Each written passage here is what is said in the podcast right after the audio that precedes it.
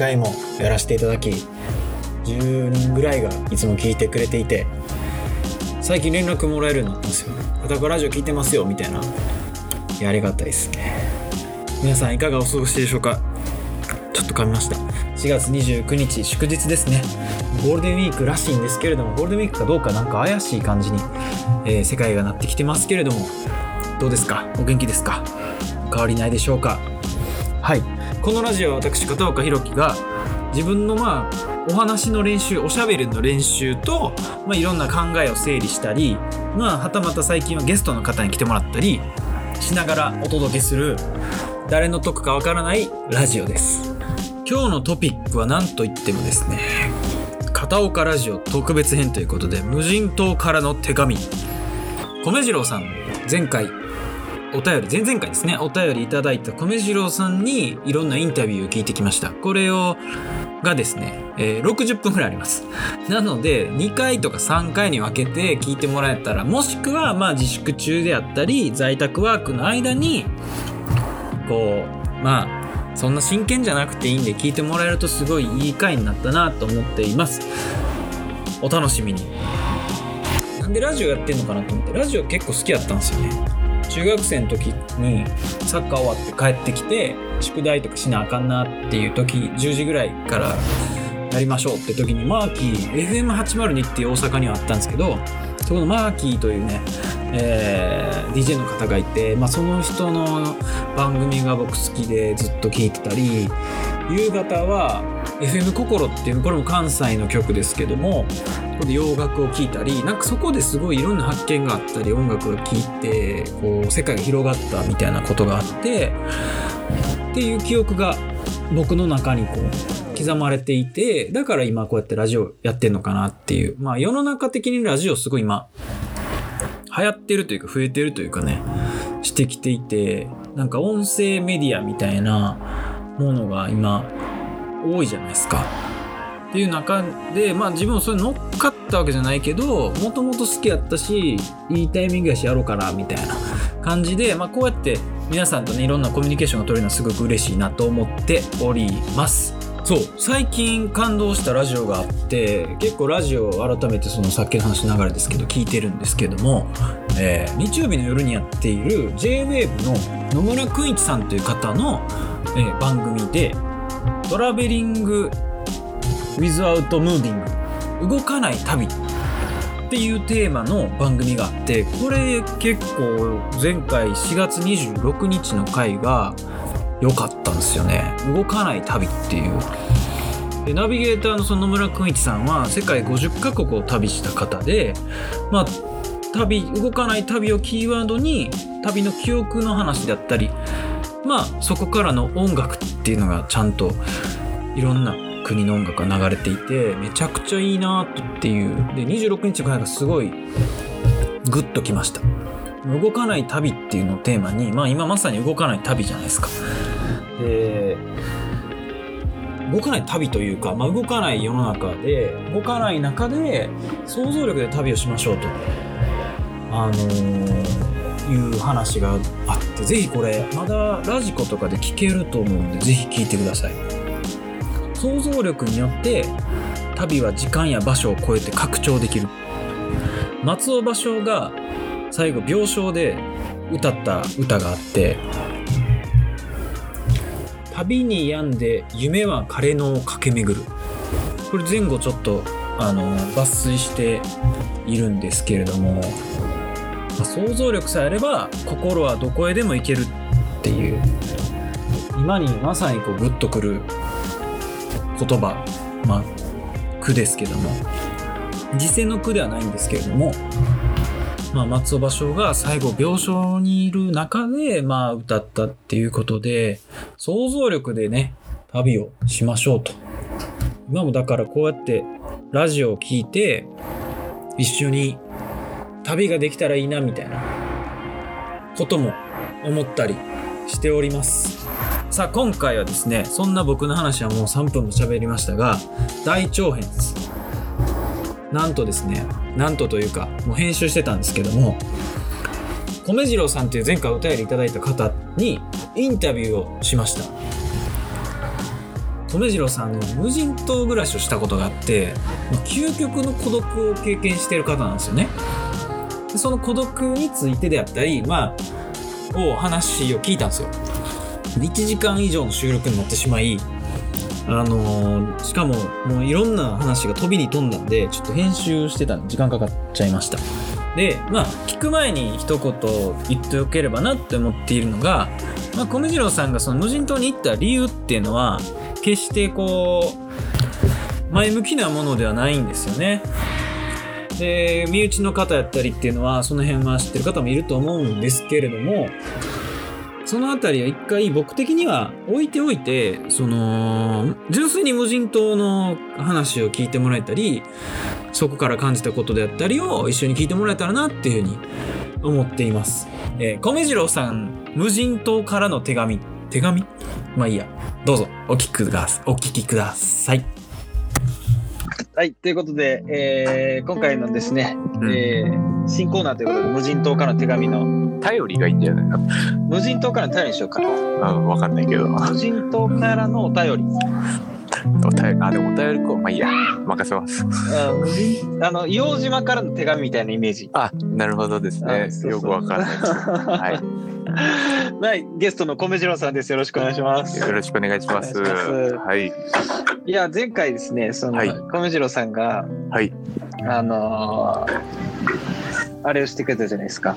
はい。お便りですね。お便りを、ちょっと意味がわからないお便りを。お便りをくれて、はい。それの反響がすごくあって、あら。結構ね、はい。インスタとかでメッセージ来たりしたんですよ。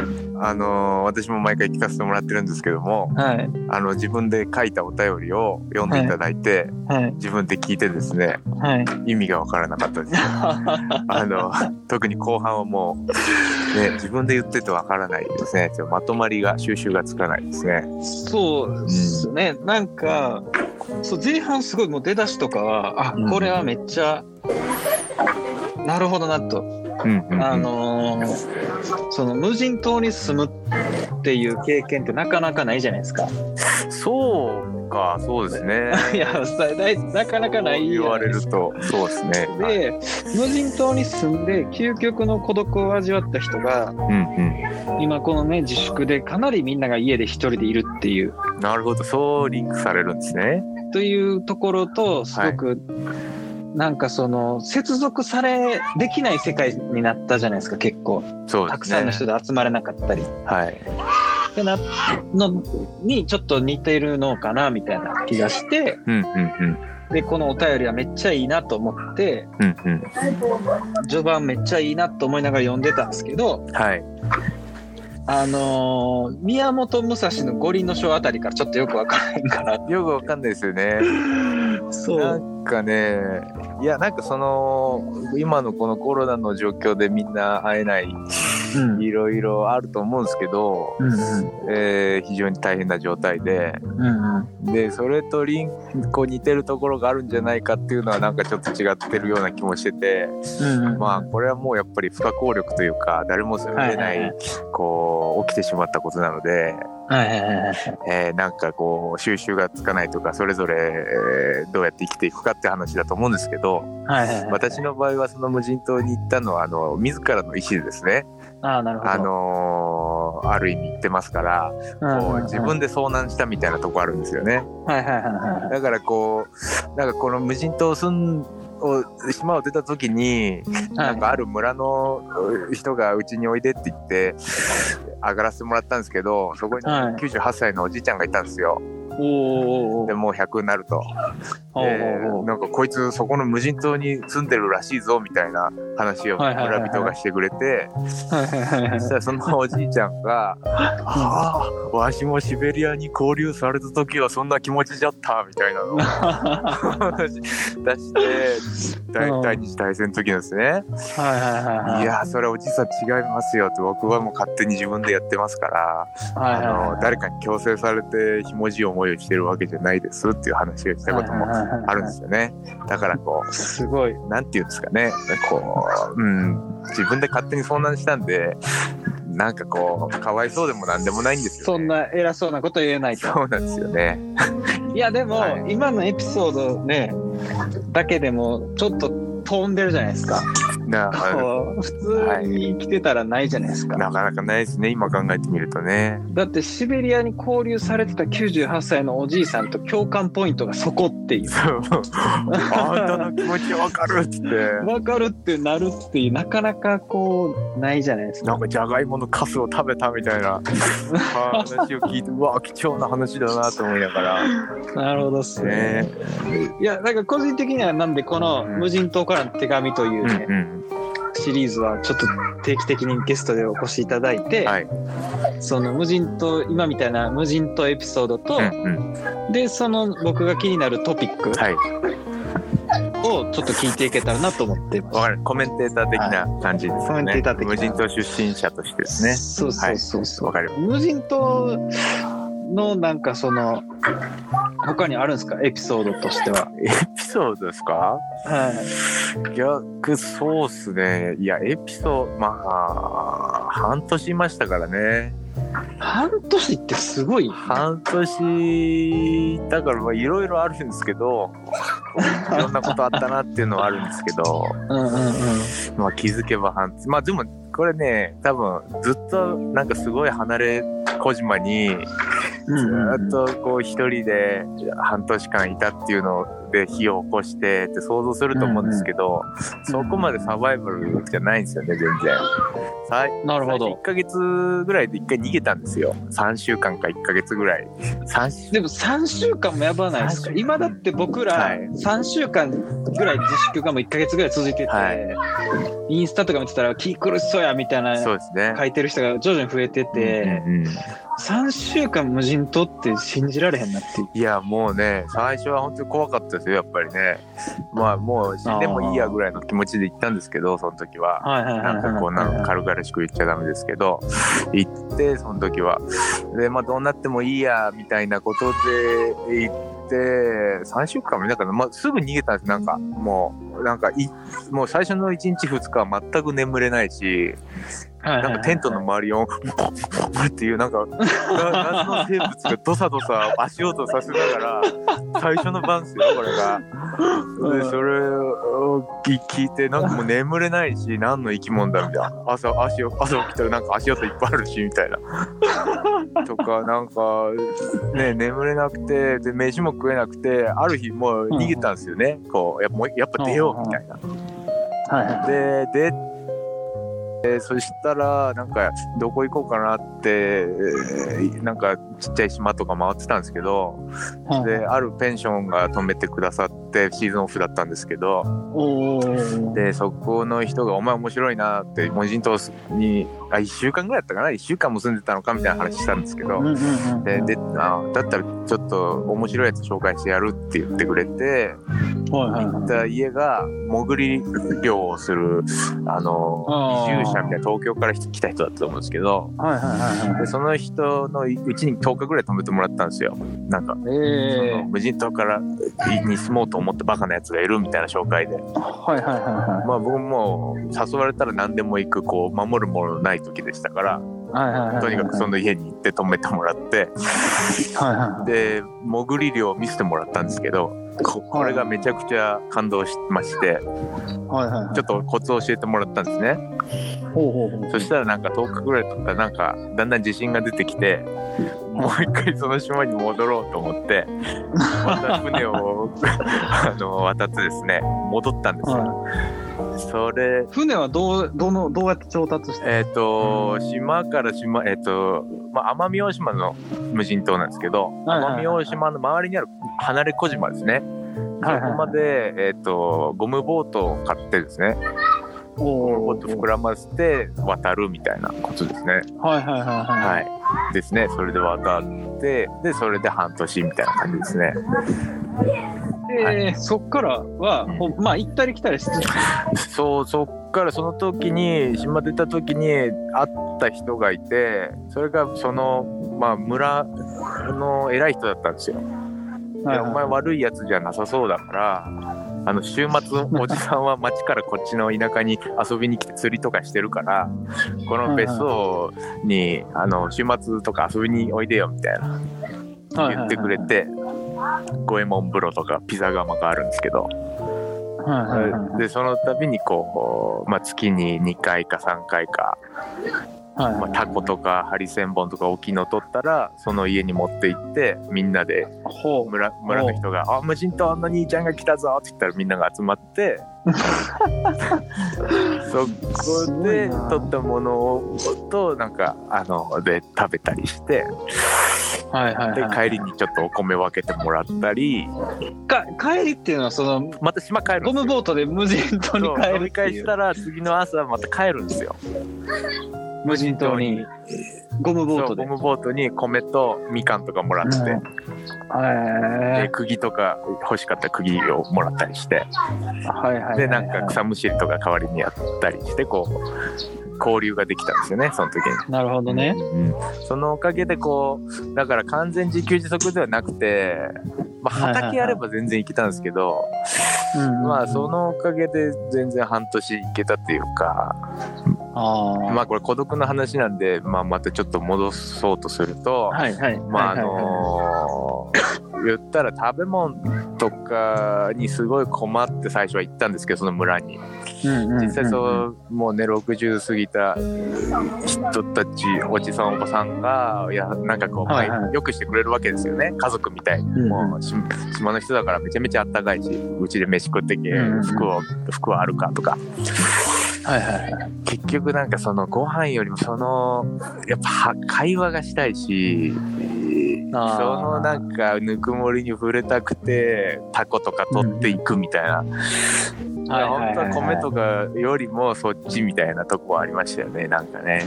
さあー。喋りたいというか。うん。さやっぱじゃあ最初完全に一人やった時っていうのは、もう本当完全に一人なのは数週間。まあはいはい。そこからはもう 2, 2週間ぐらい一人でまた村に行ってまた戻ってみたいなな繰り返してですね。はいはいはい。でまあ島はい。け携帯も何もない。んそう携帯ももう全部ね島もうなしで行ってたんであの村の人からもらったポケットラジオがあったんですけどそれがね NHK の第一放送だけ入るんですよ。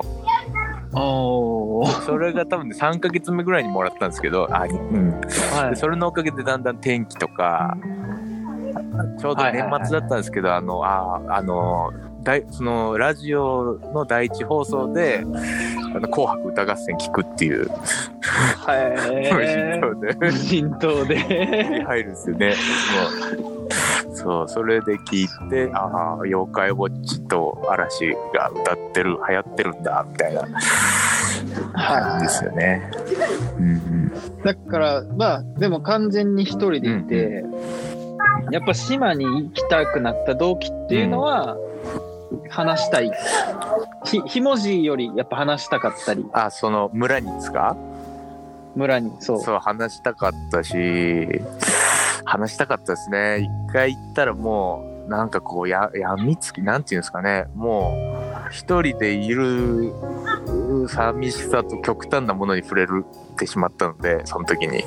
あもうじゃあまた島に帰りますとか言うんですけどーはいじゃあまたねーとか言ってこっちはなんか楽しい旅をしてると村の人たちは思ってるんで多分いまだに。なるほど僕はもうその時はもう誰にも連絡をせずに飛び出した時だったんでね後ろめたいものがありましたから、いはい今でもありますし、えーもうこれを聞いて気分を害される方もいるんじゃないかなと思うんですよ、ね、楽しい話しやがってみたいいやいや、喋りますけど、はい、そうですね。だからそれでまた無人島に戻るといろいろまたカムバックしてきますよね。ぬくもりがね。いいろんなあですね。あ、なるほどね。そのまあむ村の人にというよりはまあやっぱ一人でいるといろんな声が聞こえるんですよね。なんか現現状声？とは違うんですけどなんかこういろんな声が聞こえるんですよね。あの例えばなんか夜波の音聞いてるとなぜか山手線のアナウンスがずっと鳴ってるんですよ。なんかずっと波の音聞いてるだけなんですけど真っ暗なうん。本当に闇しか本当に星一つない時とか全く、い。や森の中は真っ暗なんでしたら波の音だけが聞こえてそれがなんか「お前どこでしょありがとうございます次は代々木代々木」みたいなのが聞こえるんですよね。なんか頭いっちゃってんなみたいなはいはいはいはい。そんな時もありましたしねなんかあとはあれですねある日本当に立てなくなった時あってそれはなんでなんか夕がすごい綺麗な夕日を見てたんですけどなんか海辺で夕日見てたら立てなくなって本当に立てないというか、なんかこうすごい人の怒りみたいなものを押し付けられる感覚みたいな。はい誰かはいはい。死んだのかなみたいな。む虫の知らせかなみたいな。なんかわかんはいはいはい経験だったんですけど、全く動けなくなるっていう、でもなんか、はいはいはいはい。なんだろうな。ずっと一人でいて頭おかしくなったのかなみたいな時もありましたしね。やっぱ一人でいい、まあ孤独についてちょっとね、あのーまあ今こう、まあその、孤独っていうことだけ切り取ると、この間そのお便りくれた中でいくと、あれじゃないですか、その、本当に一人になるということは、自分自身と向き合うことと離れていく作業だと思います。ですね。そう思いますよ。本っていうふうに言ってて、あのーななんて言うんだろうねいきなり離れるわけじゃないんですけど、まあ僕も島ついて何してたかって、まあ自分が生きる作業もずっとやってるんですけど、えっと、うんうんうん。もう夜言ったら、極端に言ったら夕方の5時から朝の5時まで太陽ってないじゃないですか。その真っ暗闇で何にも餌を取ることもできないし、罠を作ることもできなければ、は本当にもう目を閉じて考えることしかできないんですよ。こう全てを遡ったんですよね。こう自分がなぜ今こう形作られて、そこにいるのか。っていうのなんかこう、はいはい。曖昧な記憶じゃなくて一個一個全部考えてみたんですね。はいはいはいそしたらなんか別にこうだっていう答えは出ないんですけどうんうん。何が言いたいのかったのかな。なんかそんなことなんかねそういうことやっててなんだろうねなんかなんだろう自分とまあ向き合う作業じゃないですかそしたら。自分をとことん。その自分の一番生まれて子供の最初の記憶まで突き詰めた時に、うんうん今度はそこで終わるんですよね。もうこれ以上質問ができなくなるっていうか、同じ質問の繰り返しになっちゃうから。あ、もうじゃあ、自分が今疑問に思ってることは全部ない。自分自身に迷ってるものとか、なぜこうなったかっていうのは全て謎が解けたっていうことにするんですよ、もう。もう割り切って。なるほど全て悩みがなくなるっていうか、あの、悩みっていうか、こう、悶々するものはなくなるんですよね。はいはいはいそこからがある意味自分から離れていくっていう作業かなと思うんですけど作業というかもうどうやったってそうなるんですけどね多分人が悩んでる時ってずっと自分の内側内側にこう悩んでてそれをうんうんうんうん。区切りがつけれないからずっと悩み続けるというか同じようなはいはいなんかこう自分の劣等感とかコンプレックスにとらわれたりとかどっかで区切りをつけるのがいいんかなと思うんですよね。そうした時に今度はなんか人に目が向くというか人に目が向くというか自分はこうだからじゃあこうしよう人はどうしてるかなっていう風にだんだんなんか考えが変わってったのがある意味そのお便りに書いたようなその自分とは離れていく作業なのかなってそれがずっと一人でいたからそこにたどり着いたのかなと思うんですけどね。誰かとこうやって会話してると、なんかね、やっぱうん。割と気遣いなんですよね、自分で言うのもあれですけど、あんま自分で思った気持ちとかも喋れる方じゃないんで、なんかそれをこう、だけど、なんか若い時って特にそうだなと思うのは、なんかこう、自分の性格って自分で決めがちというか、はいはい。私はこうだって私はもう無敵だみたいな思ってるんですね。なんか気持ちが強いとか、はそんな気づかない。ポジティブだみたいな思い込むんだけど、なんかそうもいかない時とかあって、なんかそれの答えが出た時に、子供が立ち直してるわ。うん、ちょっと話が全部飛んじゃって立ち上げてたえーっと、なんだっけ。うんうん。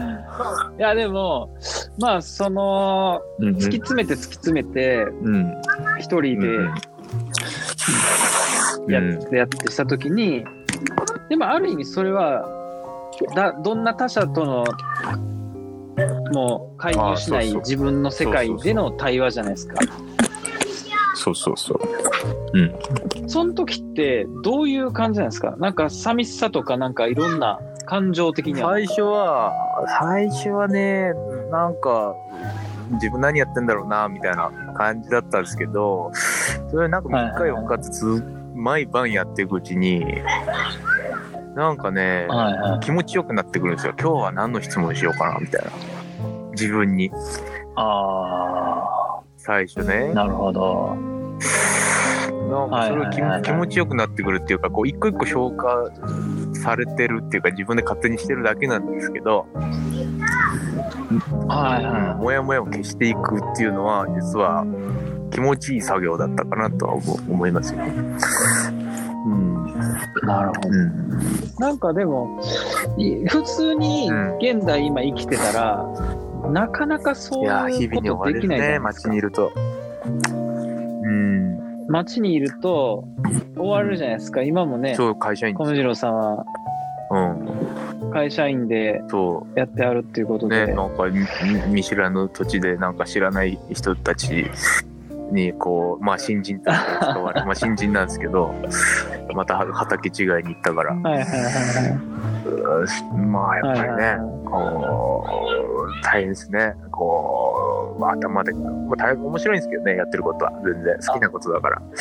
いいけど、はいはいはいはい。まあでも、ね、こう、ね。むずいというか、考えることいっぱいあるなって街に住んでると。時間が早いなってどっちが、どう、どうすか？その、まあ確かに時間が早いな。なんかやっぱね今までのどかのとこに過ぎたのもあると思うしギャップはすごいよねこのあスピード感。なんかこうやっぱ今食品系だからこうあ常に品物をこうまんなんていうの、うんうん。もうまんべんなく埋めろと。売売り場をね。うんまんべんなく埋める、ーはいはいはいはい。でいかに多く作って多くの人が買うか。だから今日今日いくらを儲けるかはいはいはい。とかも、まあ、もちろん数字の厳密なところもあるけど基本的な考えはもう早く。はい。もう当たり前だけど早くたくさん埋めろみたいなね。それがもうやっぱこう今まではい。やってた、なんていうんだろうね。こととは全然違うから。どっちかっていうとバーとはいはいはいはい。かもそうだし飲食店もそういう部分もあるけど、まあどっちかっていうとゆこうゆっくりする時もあるし人の、うん、そんそれを楽会話が楽しかったりとか、そういう余余白があるけど余白なしだなみたいな。まあそのおかげで給料とか保険とかあのなんていうの？あボーナスとかねだからちょっとはいはいは例えば貯金ができるぐらいのお金をもらうっていうのはそういうことなのかなと思いますよね。うん、普通に働いて稼ぐっていうのは。うん、い。なるほどですね。まあその、うん、すごいそ。のギャップも楽しんでます、今は。うん、思う。なるほどですね。いや、まあなんか、ね、すごいそうですね。コントラストというか、街中もサバイバルって感じですね。で、もう山、森、海からのビルみたいなね。うん、これはこれで、はいはいはまあ、コントラストあろうが面白いんじゃないですか。平坦よりも。い。まあね、それがこうやって聞いてたら面白かったりもするしね、そうそう、人にとってはまあ、皮肉なもんでね。皮肉なもんで。うん。相変わらずだよって早く言えるようになりたいねって感じ。そしたらまたこう、つければいいかなと思う。うんうんうんなるほどですね。いや、なんか、まあ、あのーうん。すごい孤独孤独感というか、みんな今家に一人でいて、で、こうやってせめてもの、うん。すごい、だから早いというか、早いというか、まあ、無人島まで行った人に話を聞いた、こうやって聞いたときに、あのーあまあそうやんなっていうのがまあうん当たり前の意見でしかないけどみんなこうすごい他者を求めてるというかの他者他者よね。まあ、マジ、うん。うんでそう周りを確認して自分を確認してるみたいな、うん、右向き右じゃないけど、こう、なんて言うんだろうね。まあ、まあ、周りを見てな。なんかまそあ、まあ自分、まあそうだね。そこからはみ出ないようにってことか。うん。なんかいやかなんかあんまそこまでもあのーこう考えてないというかあのーとにとにかくうんうん今じゃあ家で出れませんよとうん。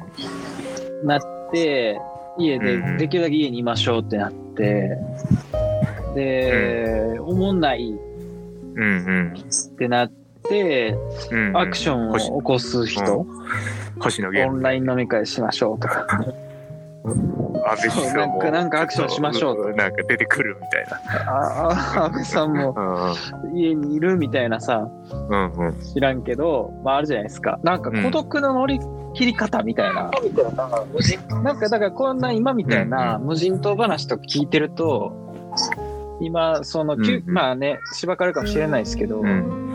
仕事を失っても究極はなんかこう人間は生きていくのかなっていう気がし究極まあいつも聞いてて。まあ最低限だよね。なんて言うんだろうね。うん。まあ結局それうんが残ればいいかって思えればいいみたいなことだよね。っていうそう。でなんかまあそうやってみんな生き生きて生きながらどどうせ人間というこの今生き物になってしまったから、うん同類というかうんうん。同じ種族を探してうんうん旅に出るわけじゃないですか。それはなんかうんもういにし昔から多分そうで。でなんなんやろ。難しいですよね。だから孤独感じなくていいんじゃないですかって思ったりする。な言葉として捉えない方がいいかなと思うんだよね。それはそうそうそうそう。そうみんなといるなんか今の社会風潮的にはみんなといるのがこう太陽が当たってて正しいことでうん。孤独っていうのは暗くてよよくないことだっていうのはちょっと違うかなと思いますよね。孤独うん孤独なんかだから今の話できることもいっぱいあったりとかなんか単純に言ったら一人いたら寂しくてうんみんなに会いたくなるみたいな。ね、みんみんなでずっといすぎるとうんきっとみんな孤独になりたくなると思うんですよね。うんまあ実際多分ね旅一人旅するってそういうことだと思うしなんかこう一回リセットする意味もあるだろうし、うん、なんかまあ結局ないもんねだりというか、うん、別にネガティブな言葉じゃないんじゃないかなと思いますね。孤独死、孤独死とかもあるじゃないですか。孤独死とかもなんか本で読んだけど、孤独死とかもなんかこうネガティブに捉えるべきではないみたいな本も読んだことありますけど、まあ、まさにそうだなと思うんで。なんかこう、みんなに囲まれて死ねて幸せだとは、まあ、みんなが別に思わなくていいと思うしずっと一人で最後までもうね、何十年生きて疲れてもう人間関係嫌になった人もいるだろうし一人で死にたいっていう人はそれはそれで尊厳なのかなと、い。うんうんうんうんなんかあの人は孤独死したみたいな、はいはいこうテンションでニュースは言うけど、はいはい間違いではないかなと思いますね。それぞれのこうこ、うん、そういうのもなんか孤独がネガティブなイメージになる原因なのかなとは思いますね。そうね、なんかまあ、孤独、もともと孤独、うん、まあ、孤独だっていう人と話をしてみてもいいてかかもしれない。自分でさ自分孤独っていうのかっこ悪くない？なんかこう思う。確かに、俺ね。孤独だって言ってる。そう、なんかよく分からへんよね。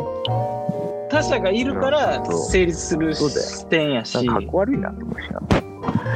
なるほどね。うん、なんかどっちかっていうと、勝手にそうほどねかな格好悪いし、孤独なんてものでこう気持ちをへしゃげてるぐらいだったら、なんかそんな捉え方せずに明るくやろうよみたいな方が合ってるかなと思いますね、個人的には。自分に。うん。みんなそうだったらいいなと思うけど、なるほどねまあみんなそうじゃなくてもいいか。うん。あーうんうん。まあまあそれぞれはあるあるにせよなんかその、究極まで一人になった無人島になかなか行けないじゃないですか普通生きてて。もう全てを捨て去れば。いやいやいやいやいやいけど。やっぱあらゆるうん。全て捨て去ればができないじゃないですか、みんなね。ダメだよ。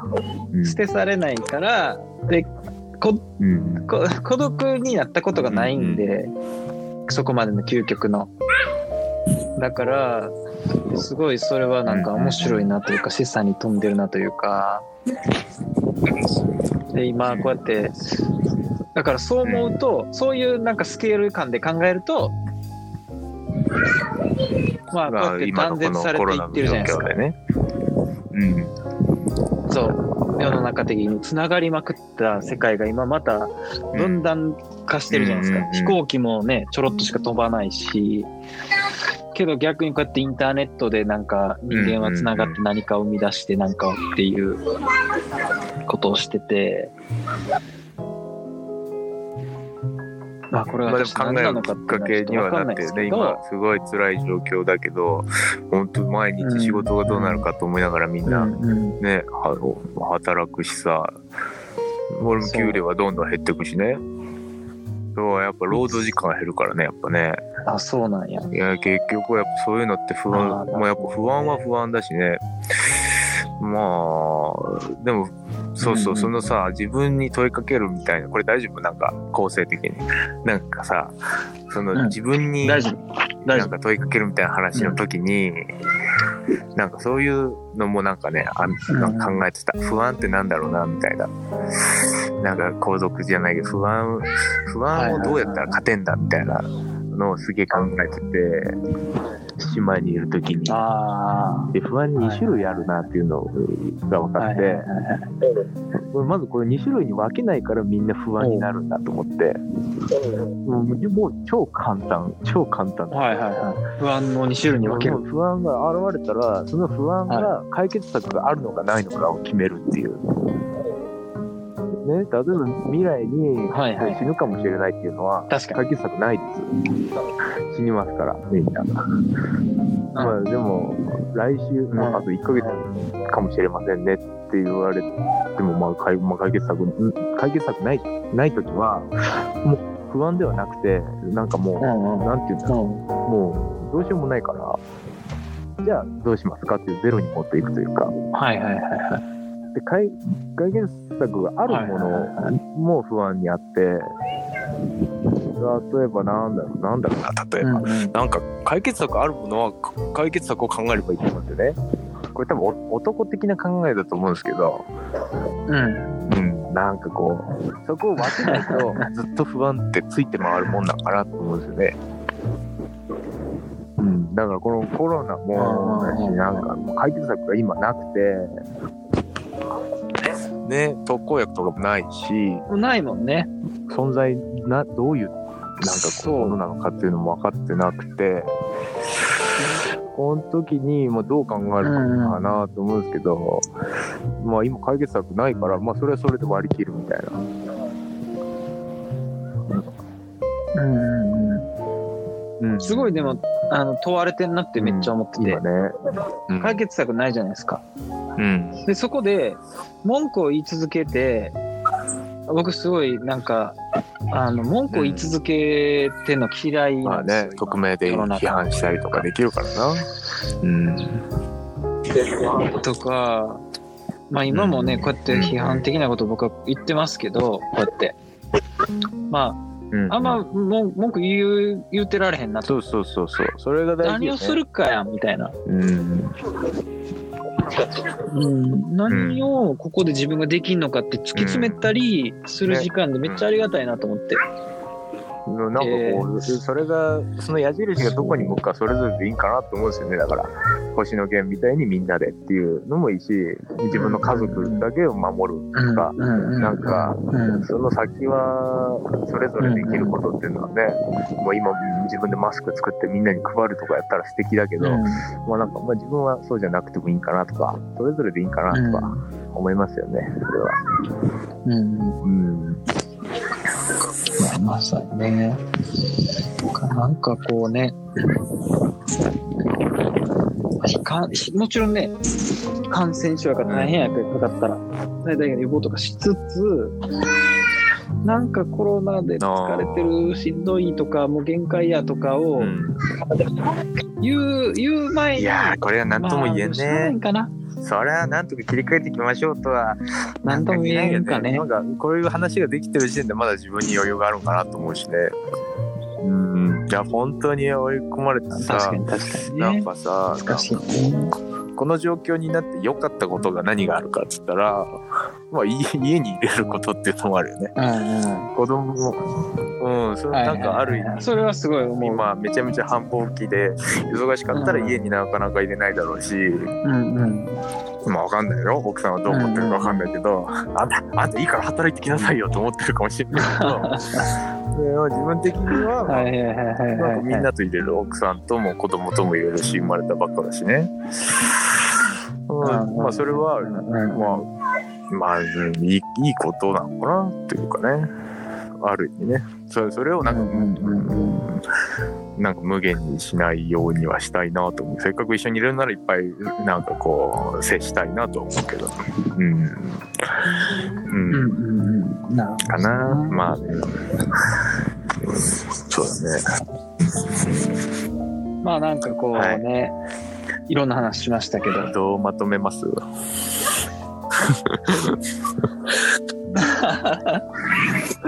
いやまあなんか、いやまあなんかこの感じでいいかなと思ってて、それは結構なんか、よう準備されたなんか構成とかより、その話のつながりの中でこう話があって、まあ結局答えみたいなものは誰も偉そうなこと言える、ないというか、じゃないですか。で、うん、で、こう、まあただ、やっぱりうんそうやって無人島で生きた人も、い一人になりきって、ひ自分で自問自答をやりきやりきってうん。した人でも、こう、結局人の輪に戻れるじゃないですか。戻りたかったからな。うん。うん、でやっぱり人他者がいるっていうのがなんかあ孤独やと思い込まないでほしいなってすごい思いますねいろんなそうね。人には。なんかそれをどううまく伝えていいかわかんないですけそど、の自分の孤独具合を。うん、なんかこうなんだろうね、うん。もう比べ出したらきりないしあの人の方が孤独。なんかこうあっちは幸せそうで自分はうん、孤独だとは思わない方がいいと思うよね、その理論でいくともっと孤独な人はいるっていううん。なんかそこでうん、なんか劣等感にならない方がいいよね。うん。それぞれの孤独でいいんじゃないですか、うん。確かにですね。そ。うそうそう、まあだから孤独とうまくやり合ってっていうことですよね。こうまどうせ孤独が最初は一人で生まれてきていて一人というかまあ一人なんで。うんうんうん。で他者がいるから孤独を感じると。ただまあ今この状況でみんなどこにも、うんまあね、うん。まあ、今家にいるじゃないですかみんな。ある意味無人島じゃない？みんなその家にこもって考えるしかない状況に追い込まれてんだからさ。いや本当にねみん全員無人島行きっていうこの、いいんじゃないうん。いやでも結構それをかん思ったんや。前その無人うん。その、あのメッセージくれた時に、うん。で自分が一人でいてで、その断絶した無人島っていうかね。なんか発信できるラジオだけ持ってるみたいな。で どどこのチャンネルに合わへんけどか分からへんけどうんうんうん。ひたすらこう発信だけしてるみたいな、うんこう未来のラジオみたいななんか海賊ラジオみたいなね。う、んそんなイメージを持ってて。いいよね。なと思ってだから考えれるってことね。こういうなんか孤独についてとかね。うん。うん。まあいい機会うんうん、そうそう。で、繋がったらね、嬉しいって感じじゃないですか。例えば、会いたいよね。うん。会うことに価値が。出たんじゃないの？ある意味。ねそういうことだよね。今半ね2メートルとか出てるよね。時代ってことよ。だって今 2メートルから近づくなって言ってんのに、うん。他他人は、うすごくない？ん。いやね、本当だ。よなんか、近寄れる人が一人でも増えればねね。嬉しいことよあんた。あーね。あいやーね、ちょっとなんか、今これをずっと話してて、はそろそろいい時間やから締めに向かおうかなと思うけどん、電話しようかなと思って、い誰に？電話したいかなと思って。いや、その、例えばさっきの、あのーああ自粛でもう、めいってる人とかに、うん。なんかね、周りにそういう人がいたら、ふとね、と全然、うんうんうん。むっちゃ久しぶりでも突然 LINE をするじゃないけど、うんまあ SNS があるから、うんうん。なんかそんなことをしてもいいのかなと思って、ねしましたね。いや暇をね使ってせっかくなんでねなんかねまあ必死になりながらうん、ですけどねうん人とつながるねいいじゃんうんうんわかんない。なんて言ってるかわかんなくなる。適適当、で適当。まとまりそうでまとまれん。無人無人島の話もそうで、無人島にいる間の話は、本当に暗い、重い思い出だったんだけども、外に出て人に話した時に、ああ、面白い、笑ったりとか、えー、それでそれでって聞く人が、あこんなにみんななんか興味持つんだっていうか、みんな面白いんだみたいな。そう、はいはいはいそれがあって初めてこうやって、なんか話せるポジティブなものに変わったかなと思うから結局はやっぱ人がいるからうんうんうんうん人もあってよかったなと思えるっていうのはあるよね。うんうんうんあるある。うん、なるほどですね。そうだよ。感じに、いい感じに。感じに。なんか最後に名言とかしてしまったじゃないでしょうかいやいやそれをねやると毎回ハードルが上がるっていう。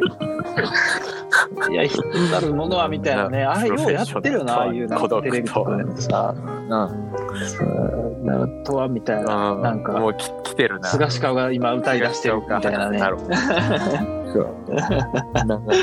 れ出す。が来てる流れ出したなみたいな、あ言わな言わなみたいな手。に入れるもんですよ。ドゥードゥードゥードゥーみたいなね。あるよ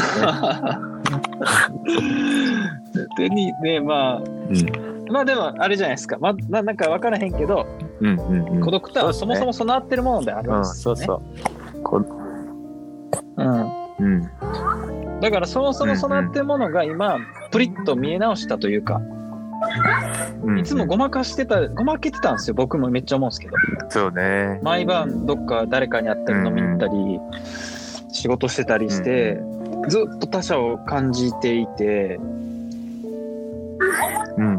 で毎晩過ごしてたんですよ。うん。